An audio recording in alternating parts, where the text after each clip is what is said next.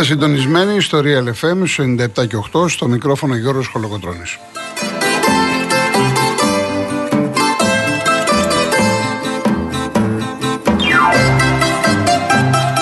Τηλέφωνο επικοινωνίας 211-200-8200. Επαναλαμβάνω 211-200-8200. Η κυρία Δέσπινα Καλοχέρι είναι σήμερα στο τηλεφωνικό κέντρο. Η κυρία Μαρία Χριστοδούλου στη ρύθμιση του ήχου.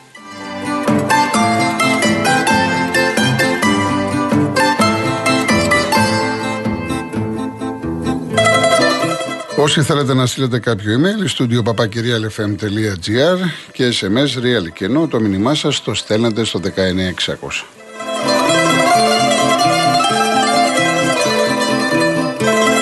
Κυρίες Δεσποινίδες και κύριοι, καλό σας μεσημέρι. Καλή εβδομάδα να έχουμε. Είναι η εβδομάδα 25ης, το Σάββατο είναι 25η Μαρτίου. Από τις 17 Μαρτίου μέχρι και τις 31, ουσιαστικά όλες οι μέρες κάτι έχουν να μας πούνε. Γιατί όλο και περισσότερες πόλεις, όλο και, όλο και περισσότερα μέρη ξεσηκώθηκαν για την Επανάσταση. 25η Μαρτίου είναι επίσημη ημερομηνία. Βέβαια, στην, ε, την περασμένη Παρασκευή δεν το είπα, ε, στη Μάνη, στην ε, πρώην Τσίμοβα, σημερινή Αρεόπολη, 17 Μαρτίου σηκώθηκε, υψώθηκε η σημαία της Ελληνικής Επανάστασης από τον Πεντρόμπεϊ Μαυρομιχάλη, τους άλλους οπλαρχηγούς της περιοχής και τα παλικάρια τους. Είναι μια ιδιαίτερη μέρα για τον συγκεκριμένο τόπο θα έχουμε τη δυνατότητα να τα πούμε τις ε, επόμενες ημέρες γιατί πραγματικά δεν πρέπει να ξεχνάμε τις ρίζες μας, δεν πρέπει να ξεχνάμε ότι κάποιοι άνθρωποι έδωσαν ένα πάρα πολύ μεγάλο αγώνα μετά από 400 χρόνια σκλαβιάς για να είμαστε εμείς ελεύθεροι. Λοιπόν, στα αθλητικά μας θα σας διαβάσω το πρώτο μήνυμα του Κωνσταντίνου επειδή λέει θα σε πρίξουμε τη διαιτησία, ήδη με έχουν πρίξει από χθες το βράδυ Κωνσταντίνη στο Instagram. Σε παρακαλώ, μην αναφερθείς καν. Κάνε την ανάλυση των ομάδων στους αγώνες και τέλος. Φτάνει πια. Είμαι Παναθηναϊκός και το μόνο που με νοιάζει είναι αν μπορώ με αυτή την ομάδα να πάρω πρωτάθλημα. Αν μου το στερήσουν όλα καλά. Απλά δεν μπορώ πάλι με τις διαιτησίες σε κανένα πρωτάθλημα. Δεν ασχολούνται με αυτά τα καραγκιοζηλίκια έλεος πια. Ε, όχι υπογράφω, όχι συνυπογράφω.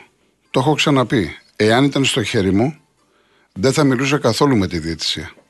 Και αν τώρα θα αναφερθώ αργότερα, αλλά με πινελιές, σας το λέω, είναι και μόνο και μόνο από σεβασμό σε εσάς για να μην νομίζετε ότι αποφεύγω. Μόνο γι' αυτό. Είναι τρομερό αυτό που συμβαίνει σε κάθε αγώνα, σε κάθε αγωνιστική με τους διαιτητές. Είτε είναι Έλληνες, είτε είναι ξένοι. Ασφαλώς, ασφαλώς, και το είπα και προχθές και από κάποιον κύριο παρεξηγήθηκα, ε, δεν έχουμε να κερδίσουμε το να φέρνουμε διαιτητές που είναι από το Ιράκ και μένουν μόνιμα στη Σουηδία και είναι εκτός τόπου και χρόνου. Βλέπουν οι άνθρωποι που ήρθα, διαιτητές από την Αλβανία, διαιτητές από το Μαυροβούνιο. Τον είδατε χθες στο ΑΕΚ Παναθηναϊκός. Δεν κερδίζουμε τίποτα με αυτούς τους διαιτητές. Υποτίθεται ότι ή θα έχουμε Έλληνες. Αν δεν έχουμε Έλληνες που δεν μπορούμε, διότι είναι και αυτοί καρμανιόλα, να φέρουμε κάποιους διαιτητές από το εξωτερικό να μπορούν να σφυρίξουν και να βοηθήσουν να τελειώσει ομαλά αυτό το πρωτάθλημα. Διαφορετικά από εκεί και πέρα ο καθένας θα ασχολείται με τη διετησία και βλέπετε τώρα οι ομάδες επικοινωνιακά. Προσπαθούν να κάνουν το άσπρο μαύρο. Εγώ διαφωνώ με αυτή την ιστορία. Και τουλάχιστον στην αρχή της εκπομπής θα, θα κάνω αυτό που λέει ο Κωνσταντίνος, αυτό που θα έκανα έτσι και, και αλλιώς, να μιλήσουμε για μπάλα.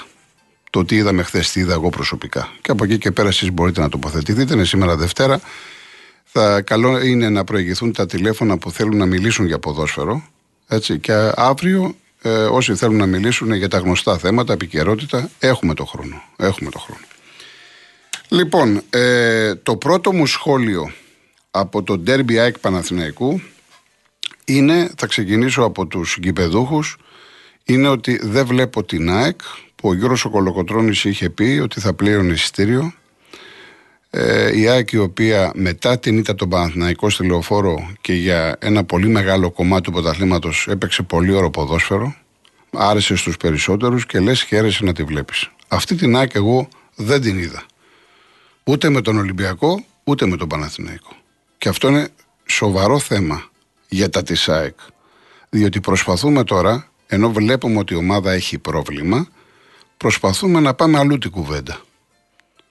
και επειδή το επίπεδο των ακροατών, η συντριπτική πλειοψηφία, εγώ δεν στέκομαι στους 2-3, εγώ στέκομαι στους 103. Είναι πολύ ψηλό, καταλαβαίνετε τι εννοώ.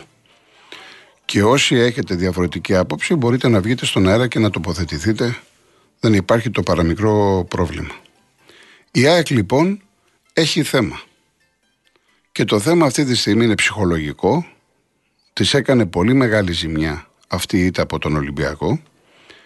Και υπάρχει και πρόβλημα το πώς διαβάζει τα μάτς πάντα σε σχέση με την ομάδα του ο Αλμέιδα. Γιατί για μένα έκανε πολλά λάθη ο συγκεκριμένος προπονητής. Καταρχάς έκανε λάθος στον καταρτισμό της ενδεκάδας. Κατέβασε την ίδια ομάδα, στέλνοντας ένα μήνυμα και μέσα στην ομάδα του και στον κόσμο ότι ξέρετε κάτι, τυχαία έχασε από τον Ολυμπιακό. Αυτό είναι λάθος. Όταν τρως τρία μπαλάκια μέσα στο γήπεδο σου, δεν έχει σημασία αν είναι από κόντρα ή δεν είναι. Όταν προσγειώνεσαι ανώμαλα και όταν ξέρεις ότι κάποιοι παίχτες σου, το ξέρεις και από τις εργομετρικές εξετάσεις και από όλα, αντιμετωπίζουν προβλήματα κούρασης, είναι ντεφορμέ και διάφορα άλλα, κοιτάς να κάνεις αλλαγές. Δηλαδή με τον Ολυμπιακό το είπα, βάζεις μέσα τον Γκαρσία που δεν είναι έτοιμος και χθες ήταν εκτός αποστολής και το Σέντερφορ που έχει στον Φαν Φέερτ δεν τον είχε στην αποστολή με τον Ολυμπιακό. Και χθες ξεκινάς πάλι τον Αραούχο Σέντερφορ, ο οποίος έχει μάθει τόσους μήνες και παίζει ελεύθερο ρόλο. Υπήρχαν φάσεις που δεν υπήρχε ο Αραούχο μέσα στην περιοχή και στο δεύτερο ημίχρονο βάζεις το Τσούμπερ. Γιατί έπρεπε να βγάλεις τον Άβραμπα, ο οποίος μεταξύ μας έπρεπε να έχει αποβληθεί. Πολύ νωρίς.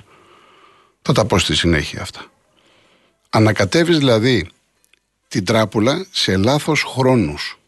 Ο Ρότα τον βλέπει στο πεδίο ότι είναι κουρασμένο, ενώ ο Σιντιμπέ είναι σε καλή κατάσταση. Ο Γκατσίνοβιτς τον βλέπεις και αυτόν. Όπως βλέπεις και τον Ελίασον, βλέπεις και τον Άμραβα, τη συμπεριφορά του. Έπειτα η ΑΕΚ τα μεγάλα μάτς τα έκανε με ένα κόφτη και τον Πινέδα. Γιόνσον Πινέδα, Σιμάνσκι Πινέδα, η τριάδα Αραούχο, Ελίασον Κατσίνοβιτ και ο Γκαρσία. Πού είναι αυτή η ΑΕΚ, αυτή την ΑΕΚ δεν τη βλέπουμε. Και είναι πολύ μεγάλη η απουσία του Λιβάη Γκαρσία. Θυμάστε κάποιοι που βγαίνατε και μου στέλνατε μηνύματα και λέγατε να παίξει εξτρέμ και σας λέω ότι πολύ σωστά το διαβάζει, το παιδί το έχει το γκολ, θα γίνει καλό σεντερφόρ, θα, θα, θα. Και είδατε τώρα ότι χωρίς τον Καρσία η Άκη έχει χάσει πολύ από τη δυναμική της. Υπάρχει μεγάλο πρόβλημα. Συν όλα τα προβλήματα τα άλλα, ντεφορμέ που είπαμε κλπ. κλπ, κλπ. Άρα λοιπόν η ΑΕΚ, ανεξάρτητα αν ευνοήθηκε ή όχι τι έγινε με το χθεσινό διαιτητή, δεν ήταν η ομάδα που σε πείθει ότι πάει για πρωτάθλημα. Και το λέω εγώ που έχω πει ότι έχω δει την καλύτερη μπάλα. Αλλά τώρα κρίνω σύμφωνα με αυτά που βλέπω. Ο Παναθηναϊκός χθες τακτικά, στημένος, σε δύναμη, σε πνευματικότητα, σε σε σε και θα τα πω αμέσως μετά, ήταν καλύτερος. Αν μια ομάδα άξιζε να κερδίσει χθες τον τέρμπι, αυτή ήταν ο Παναθηναϊκός.